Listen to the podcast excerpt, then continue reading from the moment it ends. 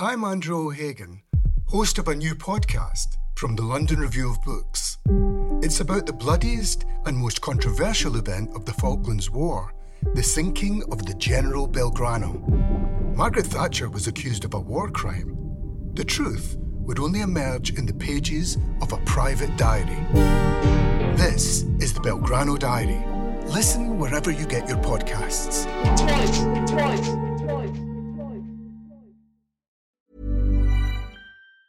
Quality sleep is essential. That's why the Sleep Number Smart Bed is designed for your ever evolving sleep needs. Need a bed that's firmer or softer on either side? Helps you sleep at a comfortable temperature? Sleep Number Smart Beds let you individualize your comfort so you sleep better together. JD Power ranks Sleep Number number 1 in customer satisfaction with mattresses purchased in-store. And now, save 50% on the Sleep Number limited edition Smart Bed for a limited time. For JD Power 2023 award information, visit jdpower.com/awards. Only at a Sleep Number store or sleepnumber.com.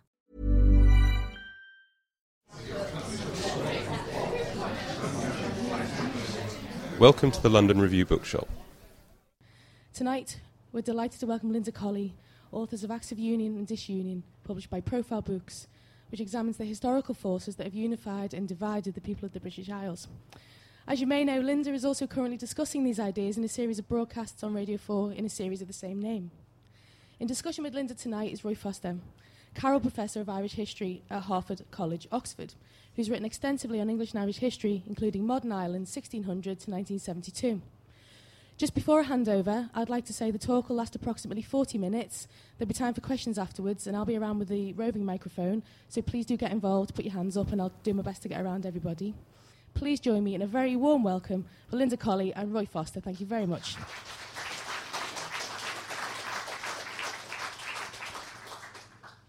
Well, Linda Colley is as distinguished an academic as you can find. She has the honours, the prizes, more honorary degrees than you can shake a stick at. She's ricocheted between Cambridge, Yale, LSE, Princeton. Uh, she is the author of books that have broken the mould of British history, such as Britons and Captives, and major articles that one can only describe by that faintly unpleasant word, seminal. Um, she is also a public intellectual, which academics in this country, unlike perhaps in France, and I might even modestly say in Ireland, often aren't. But that is what Linda is. And in books like Captives, like Britons, like The Ordeal of Elizabeth Marsh, particular favourite of mine, she has opened up subjects that are relevant, uh, as relevant today as they have ever been. Slavery, which is now so much flavour of the month in films and other forms of communication, was in a sense re established as a vital part of British history in Linda's book, Captives. She has always broken down barriers, she has always got the message across.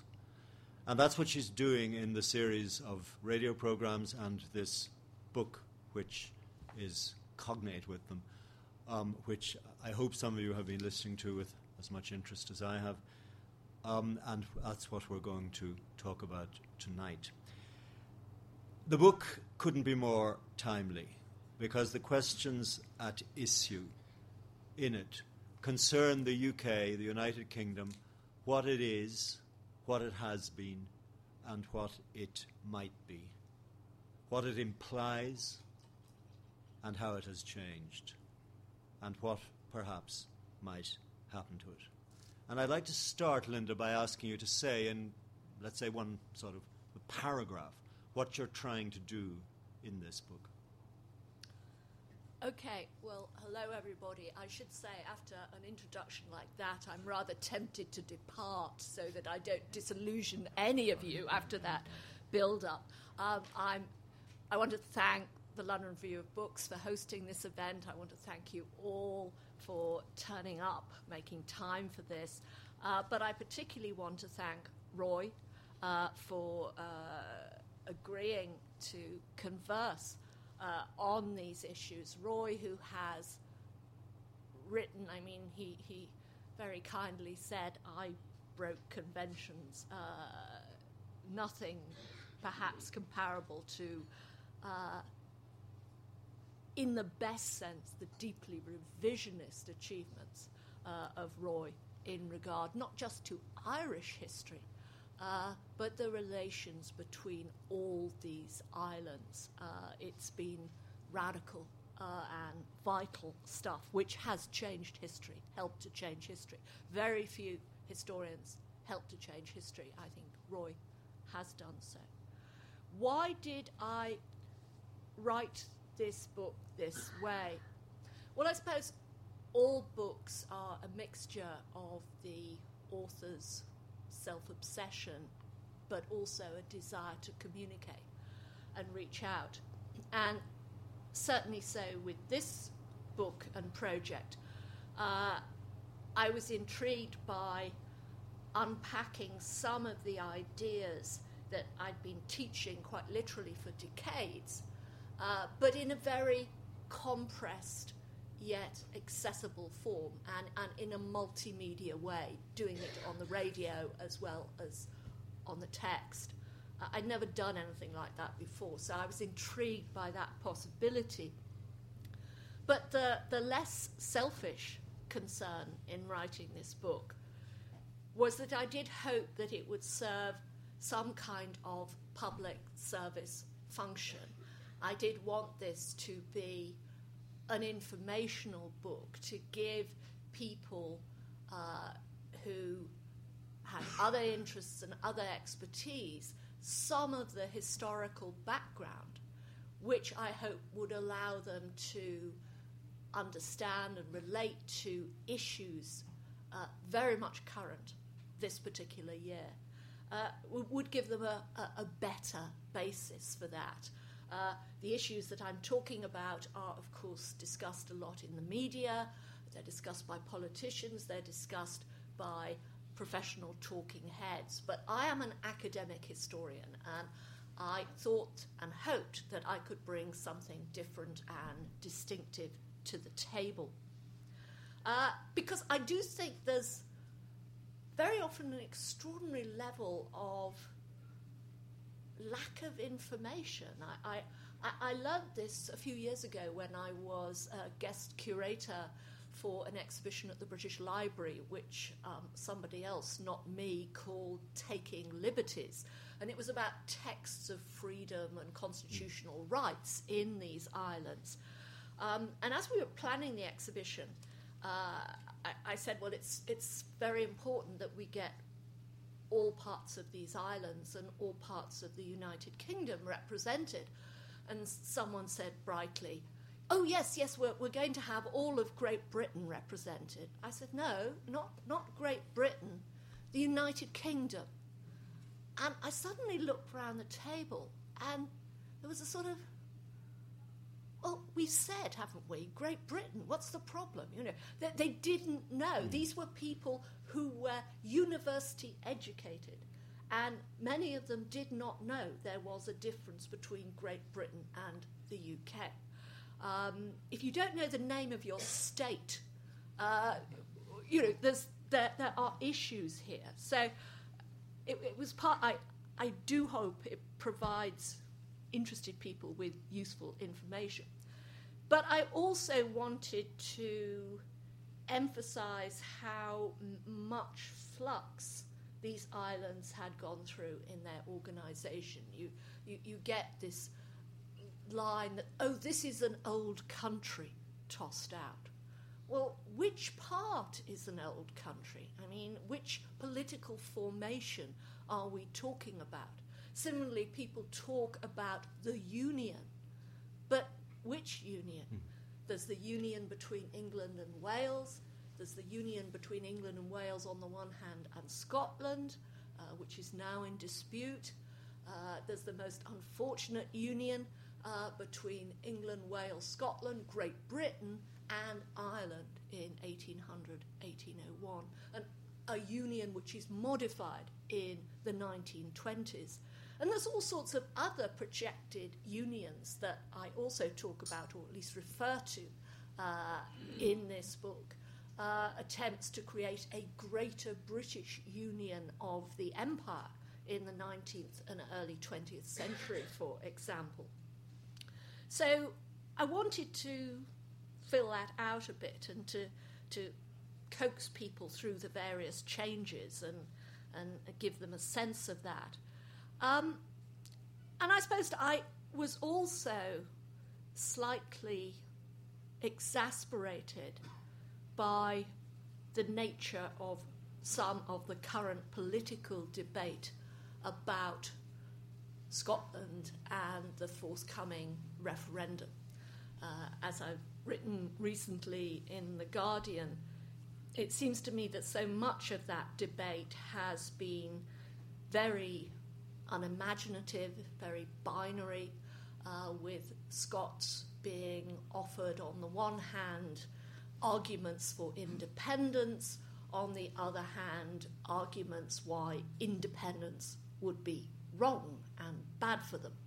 Um, but nobody really, or not many people, are standing up, though I think they're now beginning to do so, interestingly, and saying, well, how about thinking of a revised kind of union? How about discussing different ways? If, if these, these parts of the current UK don't come completely asunder, how about thinking of some other way to organize them so as to revise it for the 20th 21st century in a more acceptable and interesting and appropriate way. Um, these arguments are now beginning to revive, um, particularly in Scotland, where there's been a lot of discussion recently uh, about different kinds of federal projects. Uh, but I think that more could be done to discuss these issues. And so, in the last chapter of this book, uh, I, I drop my historian's hat for a bit and start venturing in my doubtless somewhat naive way and say, well, what about federalism? What about a written constitution? What about if there is a federal system, not just having a parliament in Scotland, assemblies in Northern Ireland and Wales, but an English parliament? Uh, which is surely fair and right, and perhaps an English Parliament that you situate in the north uh, as a way of addressing the north south divide in England, which frankly I think is as severe uh, as any of the other divisions in these islands. So that was slightly longer than a paragraph. No, that worked. that worked exactly as I had hoped it would because you raised some of the issues I think I'd like to come to later, which are about when you, as you say, take off your historian's hat and put on your what I'd call your public intellectual's hat. Um, but I'd also like to bring you back to some of the historical moments when a, re, a reinvented or a reorganized form of united polity was floated and didn't happen because there are moments, notably in the late 19th century, when this happens. Before we get to that, though, I wanted to ask you when you think, at what point and why do you think English nationalism became a subject? You know, 30 years ago, nationalism was generally assumed was something other countries had. It was for hot blooded continentals or for dotty Celtic people. The English didn't have nationalism, they didn't need it because they were so secure all that has changed. And changed, I have to say, partly, or maybe it's a change you drew attention to in those early articles I mentioned, like Loyalty, Royalty. But now we have books about the Union Jack and its iconography, we have books about roast beef and what it means for English identity, and we have this book, which takes up the question of English nationalism. Why and when did English nationalism become a subject? I don't think it just emerged out of nowhere.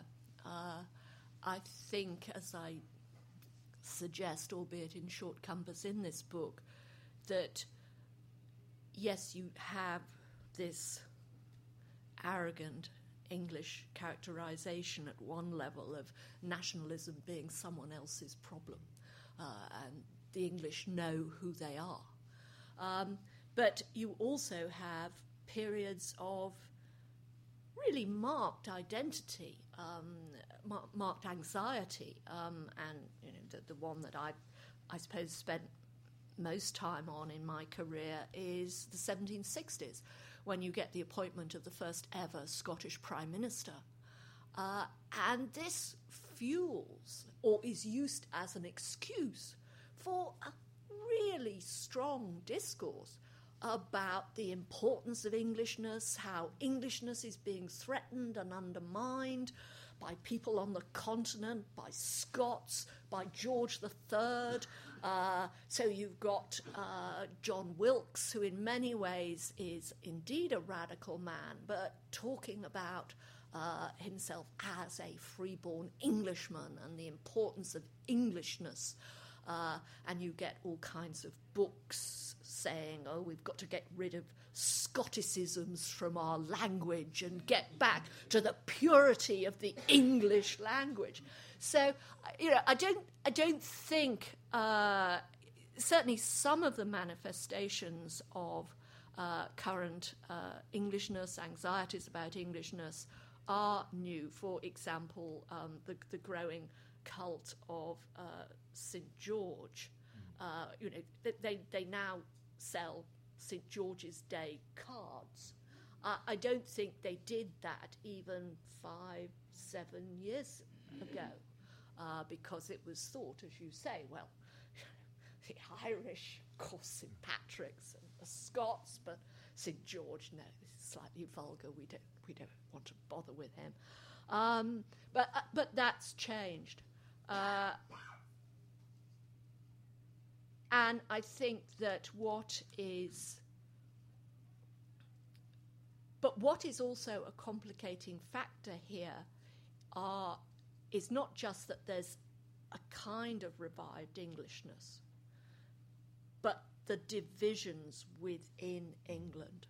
Uh, not just between North and South, though I think that is a severe and growing division, but also the way that different groups within the English population uh, prefer different nominal alignments. Uh, it is the case as the last census established, which uh, asked people uh, what national designation did they most favour. Um, and you know, it was shown yet again what various private studies had established earlier that if you are resident in England but come from an African or Asian or Caribbean background, you are more likely to posit British as your designation rather than English. So there's, there's different interpretations yeah. of Englishness dividing the population of England. I think immigration and identity and anxiety are very closely linked here as they are at this current moment too, and as they were, I think, in the late 19th century, which is one of those moments I want to take you back to. I was recently taking part on a, in a radio discussion on um, George Dangerfield's book, The Strange Death of Liberal England, which I thought of when I was reading your book over this weekend. Because Dangerfield, as many of you will know here, tried to isolate a moment of fracture in liberal consensus before the First World War, which people had assumed was something that ended a glorious Indian summer of security. He tried to show that between 1910 and 1914, practically everything that constituted the expectation of a British polity was up for grabs and under stress. And one of the issues he takes up, of course, is the question of Home Rule and Ulster's resistance to that, and the way that the idea of the Union, and indeed of Englishness, was being queried. Um, this is also an era, that is also an era, the Edwardian era, roughly, when ideas of what was called home rule all round, which you mention in, in passing in your book, the idea that Wales and Scotland, as well as Ireland, could have their own assemblies and yet be part of a more loosely linked federated whole. Winston Churchill famously suggested an even wider range of units. Why were those ideas not taken further at that time? Are they eccentric notions that hadn't a part in the way the body politic was conceived, or is it because the World War came along and reconstituted a kind of English British identity in adversity? These are, at one level, very well, they are very good questions. They also slightly unfair questions in that you know the answers much better than I do. Um, you know, this is the great Irish historian um, who has worked Talking on. about Scotland and Wales as well. Um,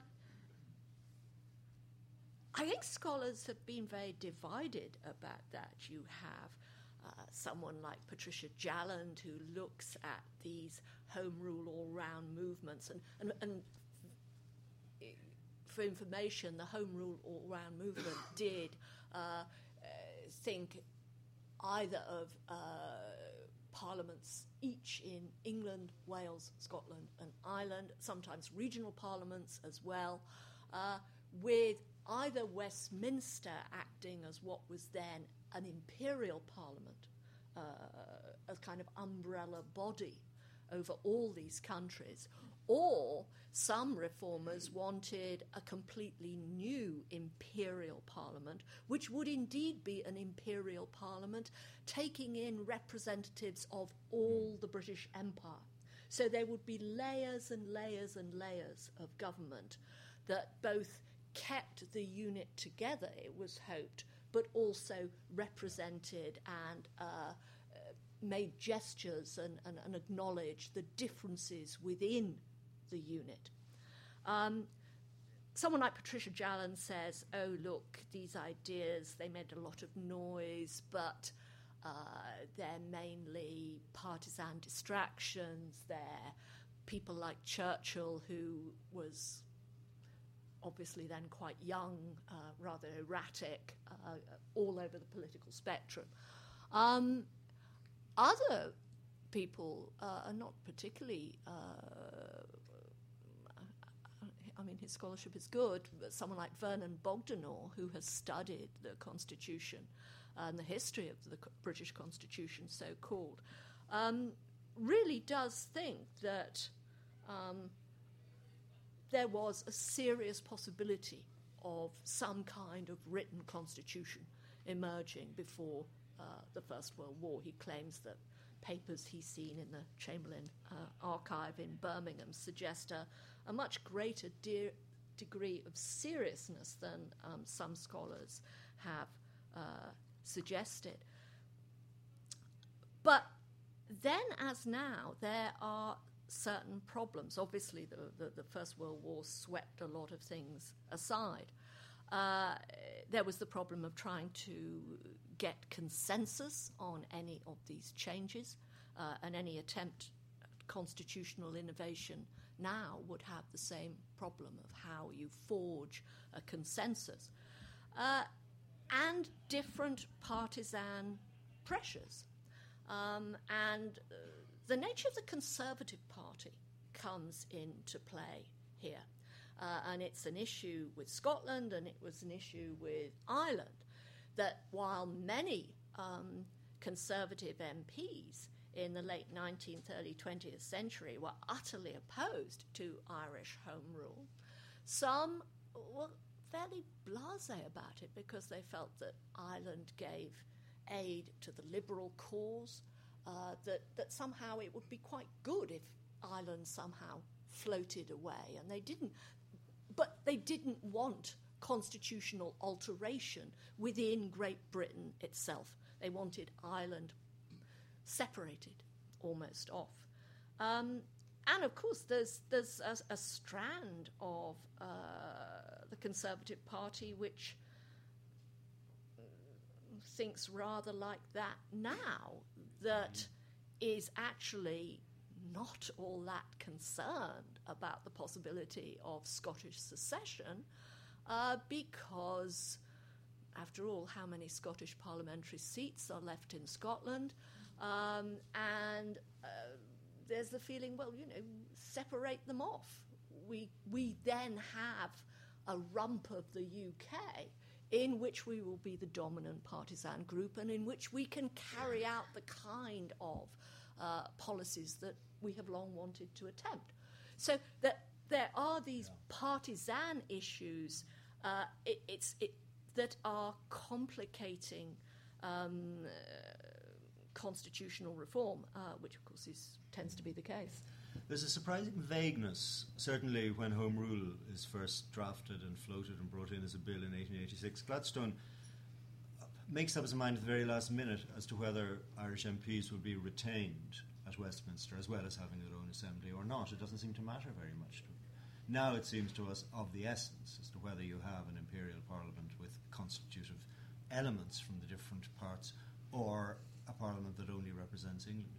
Um, it seems to me, and I've, this is what I say when I t- teach it as well, that if you want to see how Home Rule would have worked or not, you look at what Blair tried to do in Scotland.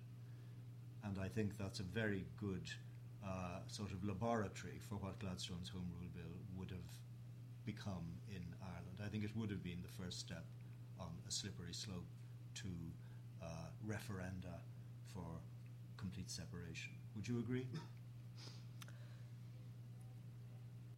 I'm not sure. I suppose it, it depends on whether you think home rule all round might have worked better mm. than just home rule for Ireland. In other words, do you uh, see constitutional reform, as clearly Tony Blair did, as a way of almost bandaging sore sums. Oh, we have a little local difficulty here, we have a little local difficulty there. We will sort of address these local difficulties, but basically the machine will go on fundamentally the same way. Or that was the hope. Uh, or do you say uh, that there is a need for constitutional redesign um, for the union in general, and that we have to sit back and think about it and redesign it. Uh, it's very difficult for politicians to do this, of course. Uh, they have very little time. Uh, their tendency is to sort of just make sure the machine keeps running and you know and, and there is of course a long historical and cultural tradition uh, certainly at Westminster that we need to bear in mind in these regards uh, uh, certainly from the late 18th century onwards, uh, with the influence of the American Revolution, but particularly the French Revolution. Uh, and uh, the, the, the, violence, and in many people's view, the anarchy that ensues from these, from the French Revolution, especially, uh, there's there's a kind of Burkean view, if you like, that these rational schemes of government uh, never work that you've got to be more pragmatic, uh, and that the reason why the UK has avoided this is what defenders of this view tended to argue in the 19th century. Uh, the reason why the UK had remained powerful, hadn't collapsed in civil war, hadn't had the revolutions, the consecutive revolutions that somewhere like France had, was that Britain didn't bother with a written constitution. It didn't try and have a rational design for government. It just ambled along and you know if it worked it worked and and you know apparently that's what Tony Blair's line was that you know he he, he got increasingly disillusioned with constitutional reform apparently um, and and he kept saying apparently well you know the, the crucial thing is if it works, it works. Um, of course, the problem with that is that it's increasingly evident that it's not working.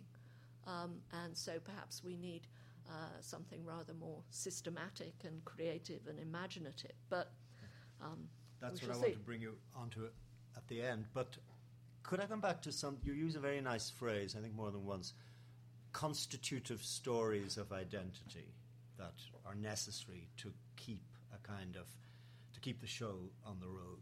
Uh, you use you you illustrate this by individual lives, as you do, I think, marvelously in Captives and in Britons as well. Uh, but it's also the, the big constitutive story of identity, which is monarchy. And I'd love you to talk a little about how that works and where that fits into the schemes of union. It's interesting that Scottish nationalists, for instance, will want to keep a monarch. It's interesting that um, some of the uh, strong challenges to Republican separatism in Ireland in the early 20th century were ideas of dual monarchy, looking at Austria Hungary as Absolutely. an example.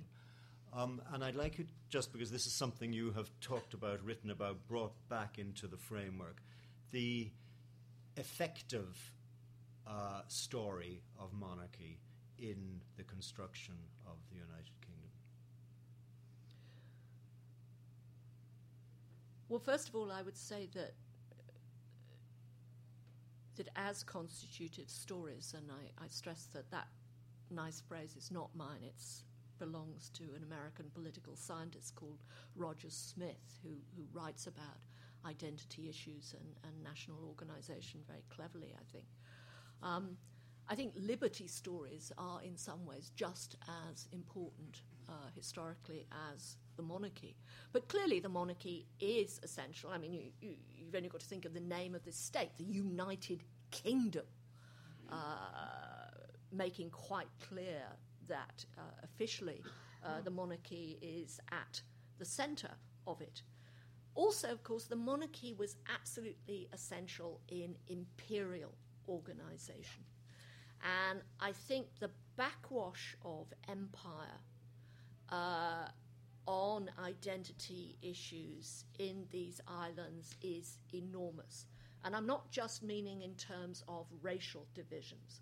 Uh, now, partly because of fashions of historiography, when you talk about the impact of empire, people immediately say, Oh, you mean race? Well, that's, that's part of the story. But the impact of empire is much greater than that. I think, for example, one of the reasons why uh, London governments have and London politicians have often been cack handed uh, and uh, strangely diffident in talking about nationalism um, is that they come from a tradition of ruling an empire. Um, empires cannot afford to devote too much thought to nationalism because they have to bring together and attempt to keep together different groupings, different religions, different national traditions. Um, the monarch was very important in that regard uh, because, at least in theory, and of course it was often only a theory, um, all subjects of the empire were on a par. They were all the subjects of the monarch, uh, and the monarch was not just the core of the United Kingdom, uh, the monarch was uh, the centre of imperial, uh, the, the British Empire. Uh, the great focus of loyalty and attachment, the thing that made it work, the still centre. Um, of course, as Alex Salmond has spotted, um, and one of his many strengths is that he knows how to use history, just as he knows how to deploy language. Uh, and he seems much more adroit in that respect than many um, other politicians at the moment. Uh, Alex Salmond recognizes that in historical terms, um, the monarchy does not mean that you have to have a united kingdom. Uh, because, after all, there was a union of crowns from 1603 uh, when James of Scotland came south uh, and became King of England and Wales and Ireland as well as Scotland. But um, until 1707 and another Act of Union, Scotland was effectively autonomous. It had its own parliament, it ran its own show, um, but it shared the same king with England, Wales, Scotland, England, Wales, Ireland. And in a sense, uh, Alex Salmond has taken what seems to be what had seemed to be uh, the ace card from the Unionists, and said, "No, no, look at our history. Um, we can we we can have the monarchy, but we can be independent as well. It's Christmas." Um, uh, you know, he's very good in that respect. But, you know, historically, I'm not saying that that will necessarily work, but you can build a historical argument mm. to that effect. I think that's extremely interesting and perhaps under attended to. The other way, and, I think monarchy is part of the story too, and it's something that I think you didn't have time to go into much in the book, but I'd love to you just to um, riff a bit on how it uh, fits into your story is how empire segues or morphs into Commonwealth with a whole new set of rhetorics and a new set of images and a new set of, of, of, of identities, in a sense. But is it just the same old, rather specious binding cement going on, or is it a genuinely new form of polity? What, the Commonwealth? Yeah. Um,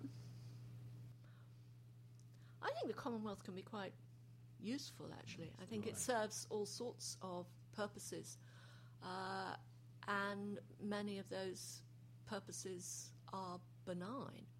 Uh, and, you know, I think whatever happens to these islands, uh, it will be important to cultivate uh, a looking outwards. Um,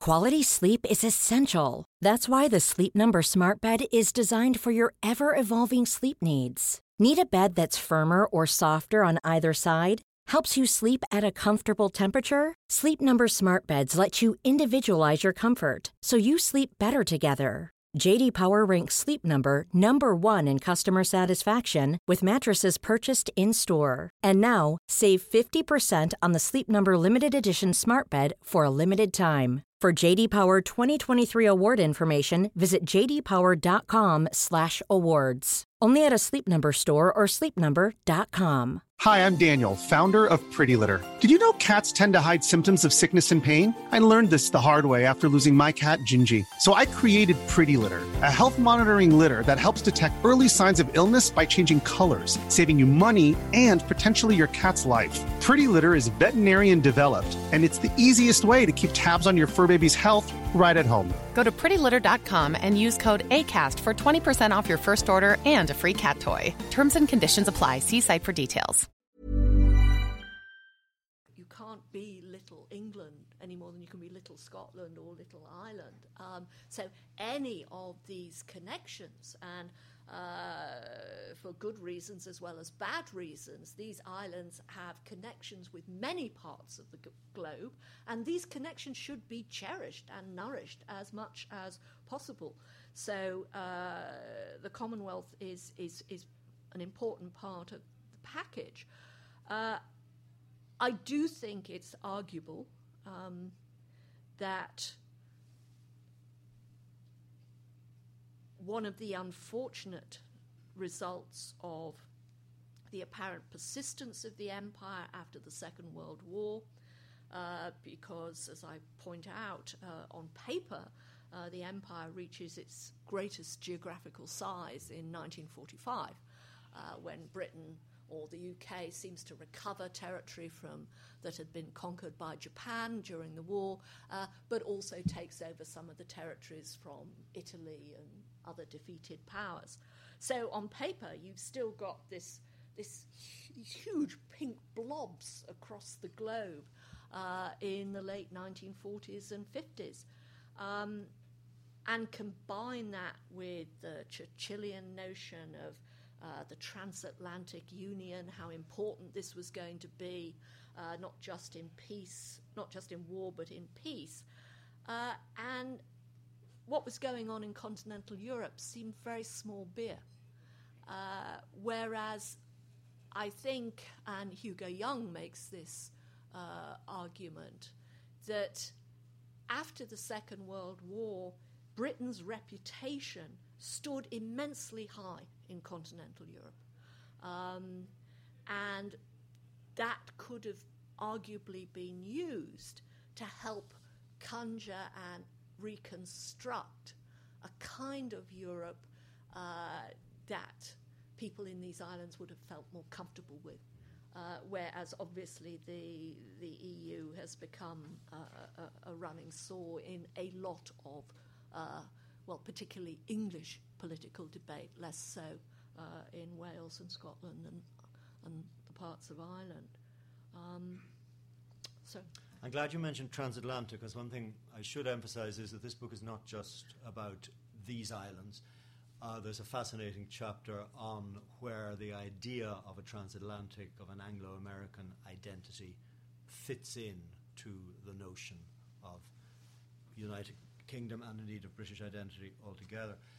I'd have also liked to press you a little on islandhood, what you just said about those great pink blobs, put against the kind of uh, romantic concept of the island story and the island race is, I think, a very interesting tension too.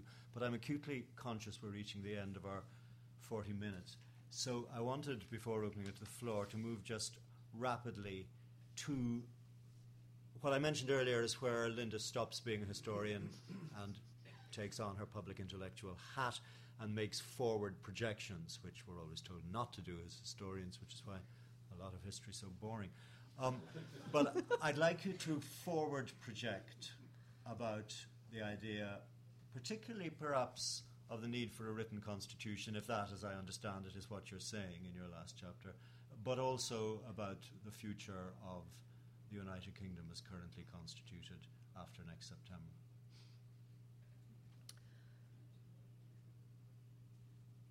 I think if the UK does survive in something like its present composition, if Scotland does not um, become an independent state, which it well might, I think it's going to be very close.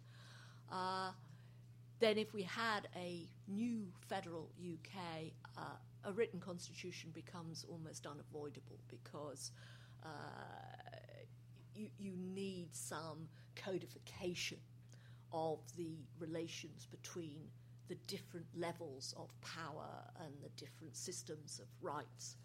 Um,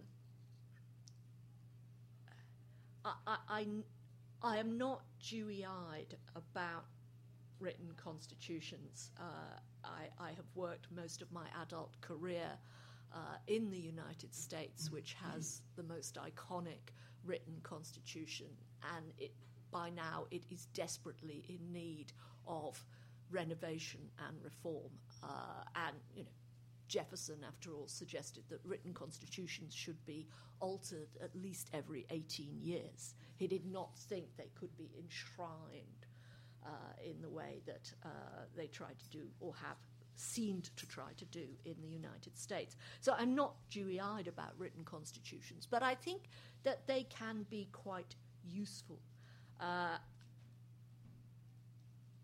I think the particular devolved rights or the rights of the different parts of a UK federation, you would need to be codified uh, to make people more confident that there were lines and systems and that they understood or could understand what these were.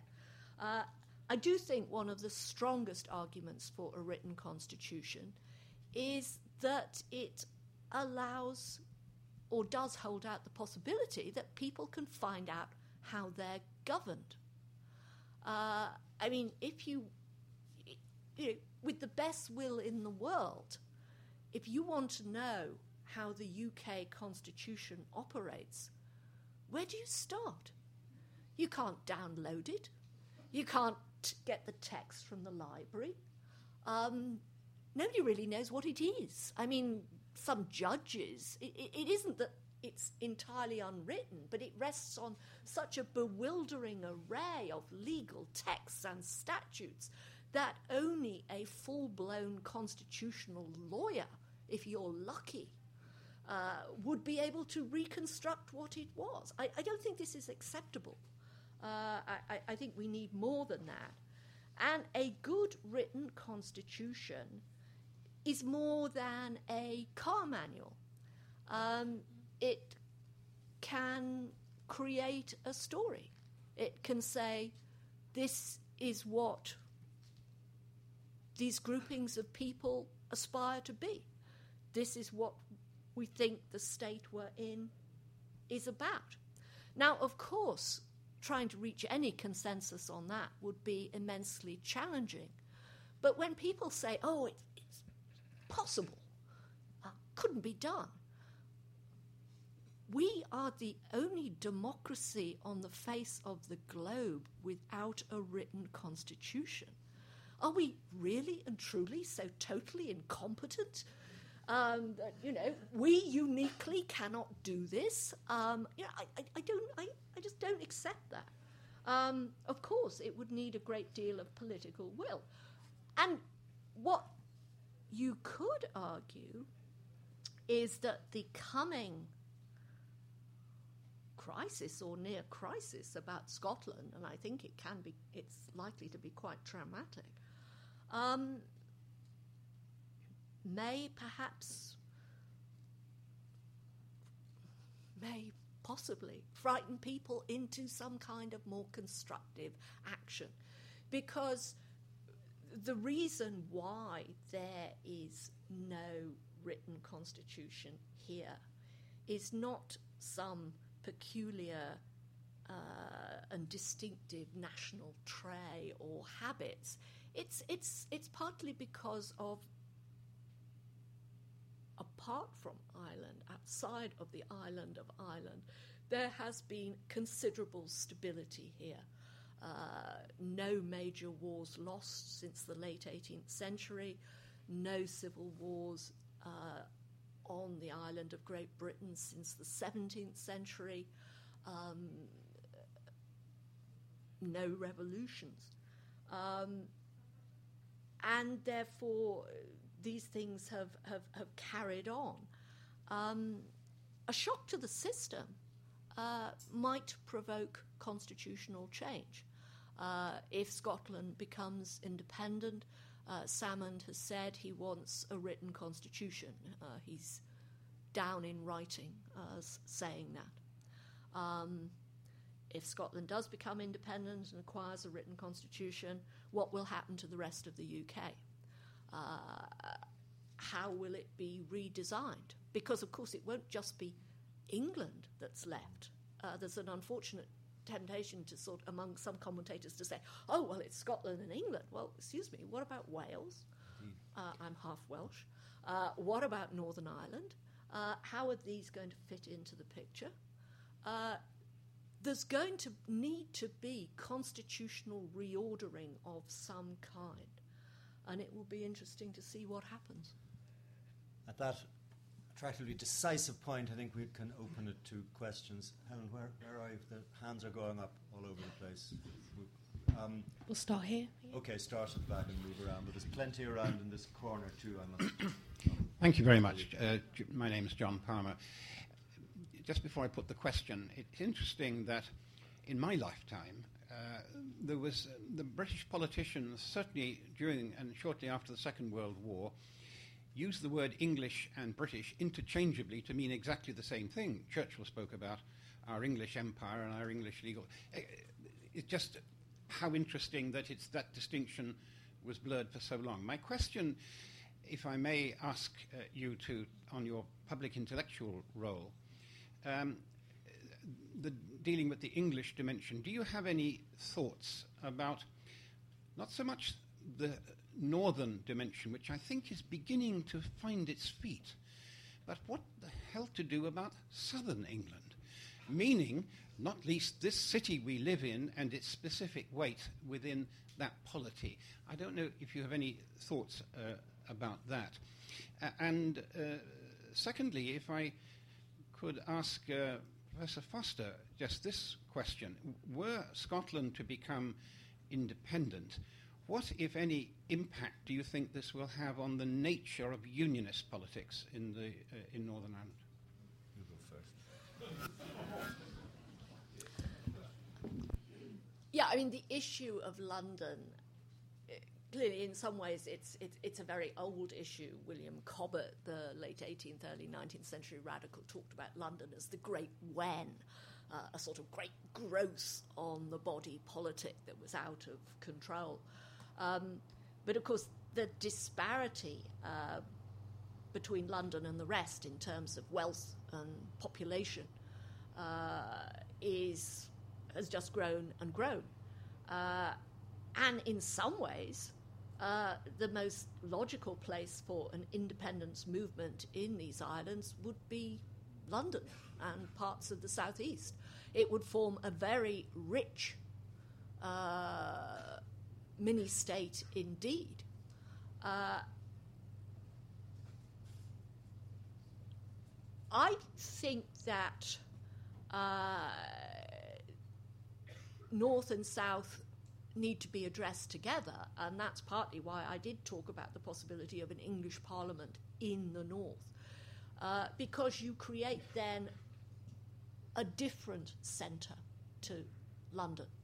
Um, and in a sense, you go back uh, to much earlier patterns of government. Uh, medieval kings used York as their second capital, um, thereby doing duty to the north of their kingdom as well as the south.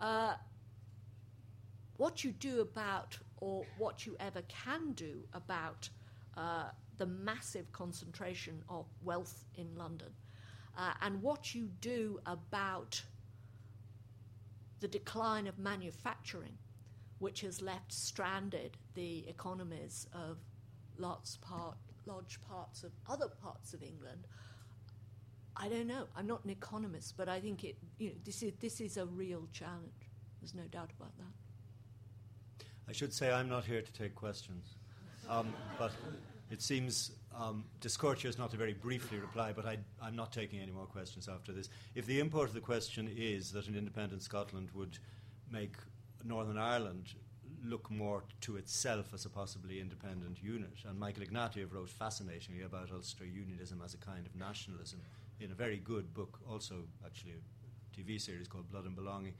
Uh, that is one argument.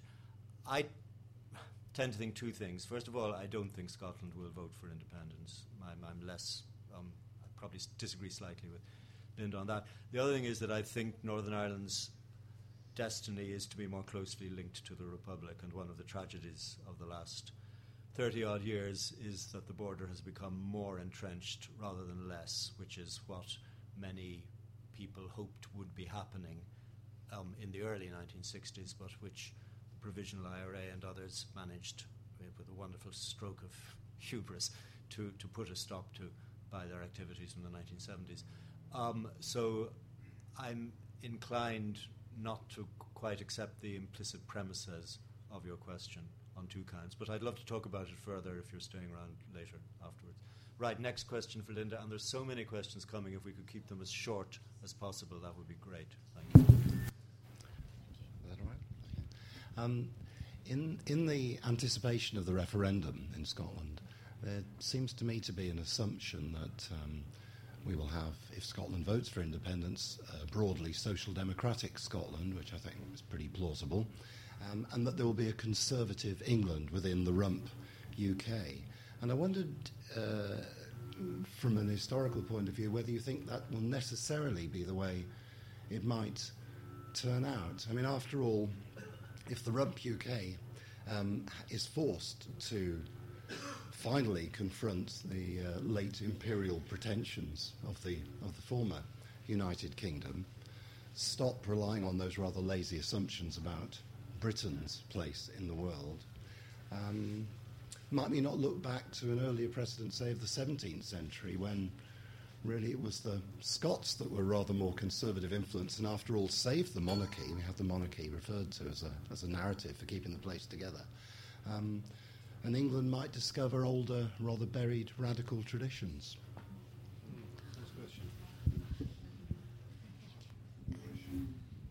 It's possible, um, and those scholars who think that, and I don't think this because I think it's too neat, but you know there is an argument that that what has polluted, if you like, England is two levels of empire the empire overseas and the empire here. And that we really need to be, just as we've been rolled back from our overseas empire, we need to be rolled back from the Celtic empire. Then we'll discover our pure radical identity. We'll, we'll, we'll be clean again. Um, I'm not saying that's what you're suggesting, but, but some have suggested that. it's, you know, I, sorry, I, I, I, don't buy it. Um, which doesn't mean it won't happen. Uh, I, I, have to say that this binary between a, a um, socially advanced Scotland and a quintessentially conservative England is propaganda. Uh, there are, in fact, a good many deeply conservative Scots. Uh, and of course, uh, as you say, I mean, Scotland was very often seen in different times of history as a very conservative country, uh, either because of the power of its landowners or because of the supposed feudal traditions of the Highlands or whatever, whatever, whatever. And of course, the Unionist Party, the Tory uh, party north of the border, was for a long time very strong.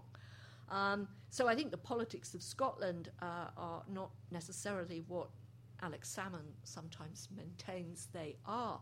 What would happen in England and Wales and Northern Ireland if the Scots go away in terms of partisan complexion? Uh, it would be interesting. I think it would take Labour uh, some time to recover. Uh, I think that uh, the Conservatives would get a greater degree of power for longer.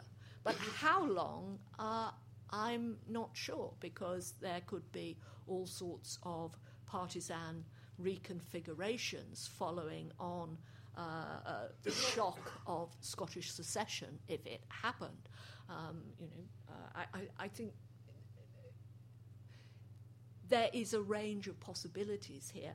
And I think it would be interesting to see what happened in the north of England in regard to an independent Scotland. Uh, we might then find that just as there's uh, alignments between Northern Ireland and the Republic, uh, there would be perhaps various political deals and cross influences between the north of England and Scotland. Um, given, after all, that you know it, the, geogra- the geography is closer there than than London. So I, I think it would be intriguing to see, but I, I certainly don't think uh, it's going to be conservative England one side and invariably socially advanced Scotland on the other. Um, I don't see it that way. Yes, as a London, uh, a border Scot who's lived in London for 40 years, I rather dread what's going to happen in September of this year. But I'd just like to ask you do not think that this sort of new tribal identity that I'm much more aware of now has a lot to do with the lack of commercial independence. I grew up in Scotland with flourishing independent industries based in Scotland, but Scottish nationalism was a bit of a fringe intellectual thing now we've got hardly any commercial independence. Neither has England got so much commercial independence, but that seems to be counteracted by far more sort of tribal identity. And uh, could we not perhaps address that uh, a little bit in our discussion? Thank you. Yes, I think you, are bringing up a lot of issues there. Uh, I mean, it's important to remember that the revival of identity politics is not peculiar to here. Mm. Uh, it's taking place in a lot of parts of the world. And you could argue that, that you know, let's forget the local uh, forces for a moment uh, and talk about this collection of forces we call globalization. Uh, I mean, it's interesting in the United States, there's been a revival of calls for state rights. I mean, there's now a movement for Texas to become seriously independent again. Uh, and, you know, you can see some of the reasons why people uh, are frightened and made uneasy by the feeling that uh, great forces of capital and migration and the spread of ideas and technology are apparently just sweeping across the globe, uh, seemingly wiping out the landmarks that they once valued and organized their lives in reference to. Uh, and so, in that context, there is going to be a temptation. There has been a temptation to identity politics reviving, with people saying, well, know, we, we're not sure about that, but, but we, we can be proud Scots. Uh, and, and we're going to reinvent what being a proud Scot really means. Uh, and I think you know the, the, the people who are currently buying St George's cards and, and, and, and in some cases supporting UKIP are, are you know part of the same phenomenon. Um, and and these are challenges that it's particularly apparent in Europe. They're not purely in Europe because all the European states contain uh, old national groupings or very strong regional groupings that have no state of their own. And what we're going to see increasingly, and you can see it in Italy and in France and in Spain as well as here, is some of these uh, stateless national groups and cultural groups beginning to say we want a state of our own. And, and how much how much of this kind of fragmentation, how, how much do we go along with it? Um, and, and how can a constantly fragmenting Europe uh, get its act together in a world where um, the initiative no longer rests with us?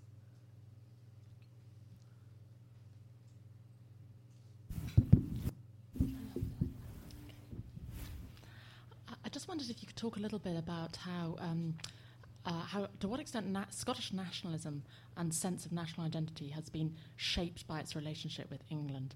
Because it seems to me that when you look closely at Scotland um, and the many different sort of threads within its national identity, the possibility that they could actually fragment quite seriously and that actually all that's held them together in a, in a kind of coherent way uh, has been something about its its kind of relationship with England and within Britain, Great Britain, um, because I'm sort of haunted by the South Sudan phenomenon, which of course is not going to happen here in quite the same way. But everybody thought the succession of South Sudan was excellent idea, and of course the independence movement of South Sudan for 30 plus years had masked the deep, deep, deep sort of fault lines within the South Sudan, and I just kind of wondered to what extent you can see those those fault lines seem very evident in Scotland as well. The Highlands and the Lowlands have very little in common, for example. Um, I haven't been to Scotland for a year, I'm aware that situation and conditions there and, and debate there is changing so rapidly. So I'm, I'm probably to a degree out of touch. Uh, indeed, I am. Um, I think Scotland could be a perfectly viable independent country uh, because it has a considerable tradition of independence. Uh, it has its own legal system, has its own uh, traditions of education. Um, uh, leaving aside economic arguments, its, its, its, its religious history is uh, different uh, from that uh, of England. So there's the, you know, which doesn't mean that it, it, it, it is homogeneous. Of course it isn't. The, the, the, Highlands and Islands have their distinctiveness, and, and that's already beginning to emerge with arguments about, well, in the event of Scottish independence, who gets the oil?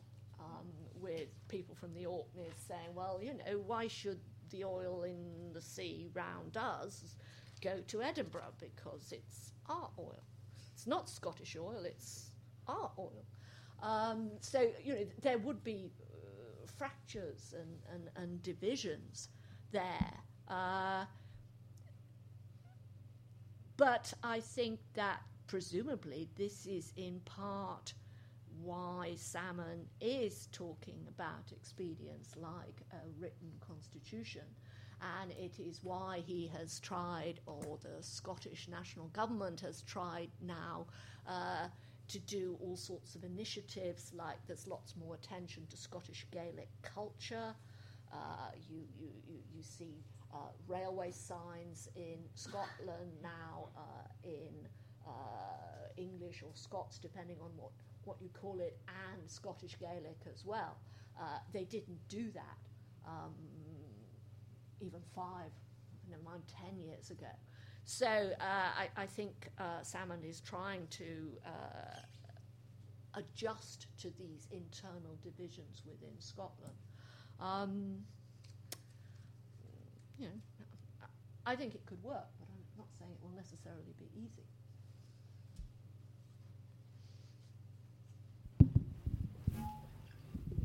if Scotland, sorry, if Scotland doesn't choose independence, you've talked about the possibility of a federal, uh, I don't know what it is, federal Britain, federal whatever it is. Is there an example of any country in the world that has voluntarily chosen a federal state in the last 50 or 60 years? Because I seem to get the feeling that countries split and they don't join.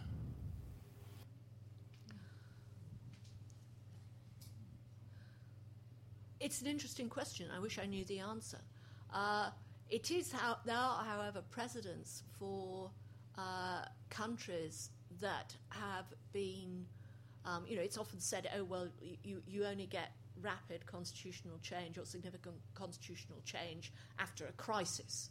Um, if you've been defeated in war or you have a revolution or something like that.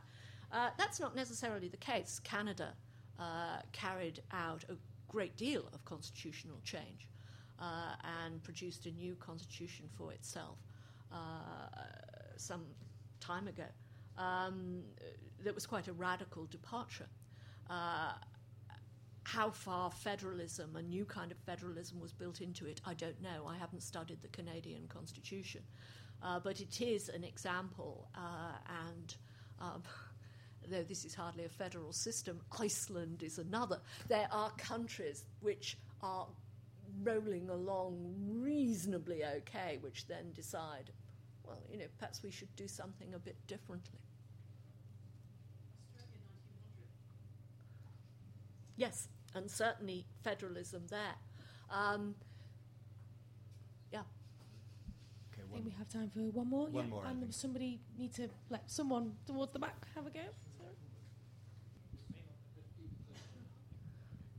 What do you make to the argument that, that effectively, for all the be- bells and whistles and, and, and the flags, that fundamentally the sorry, fundamentally the union between England and Scotland is instrumental, and that both countries went into that with that in mind. So you could turn around and say the union of the crowns was to double down on the refer- Reformation. You then have the union of the parliaments in order to benefit, f- you know, from the first great wave of interna- international trade.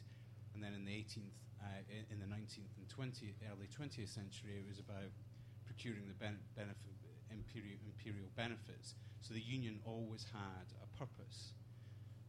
To you as a public intellectual now, what is the purpose of the union today? Well,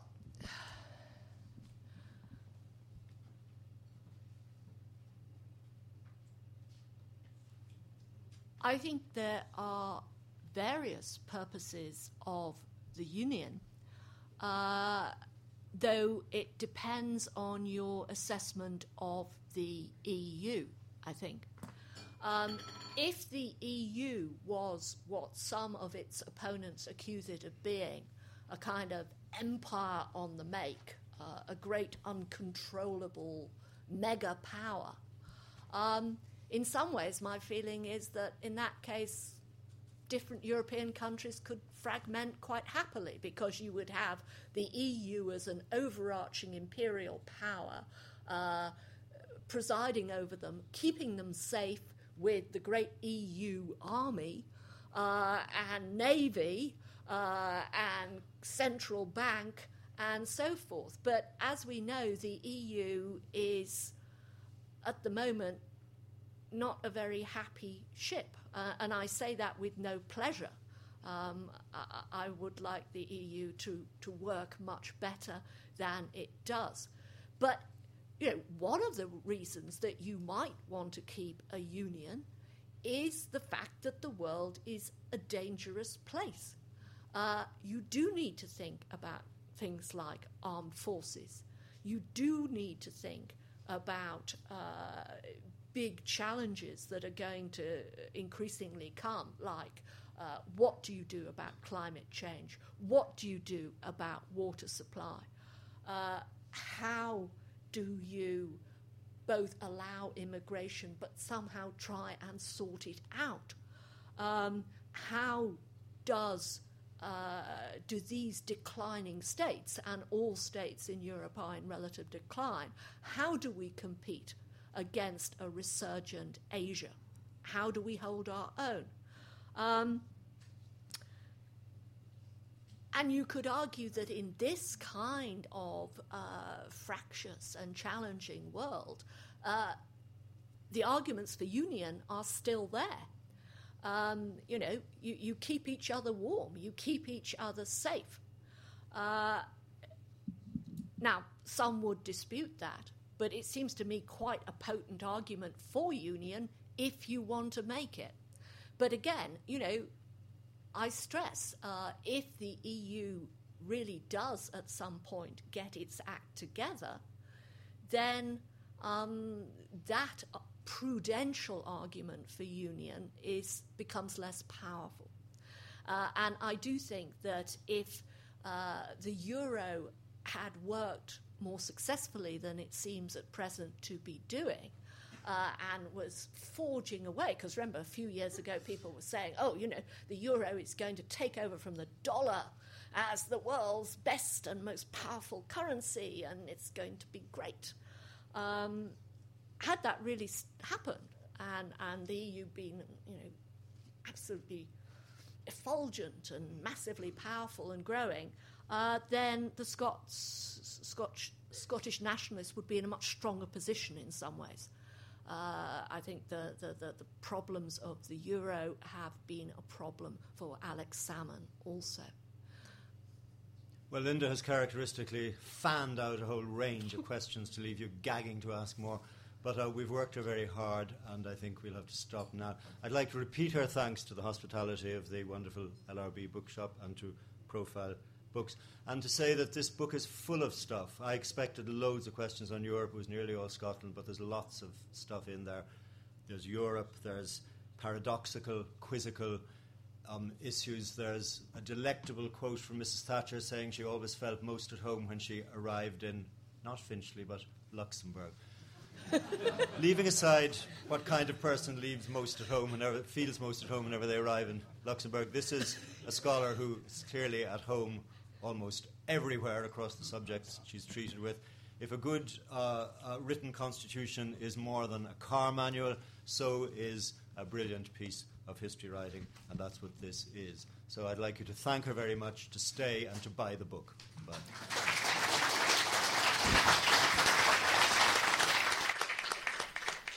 Thank you for joining us for this London Review Bookshop event. For more, visit our website at www.londonreviewbookshop.co.uk or search for the London Review Bookshop on iTunes.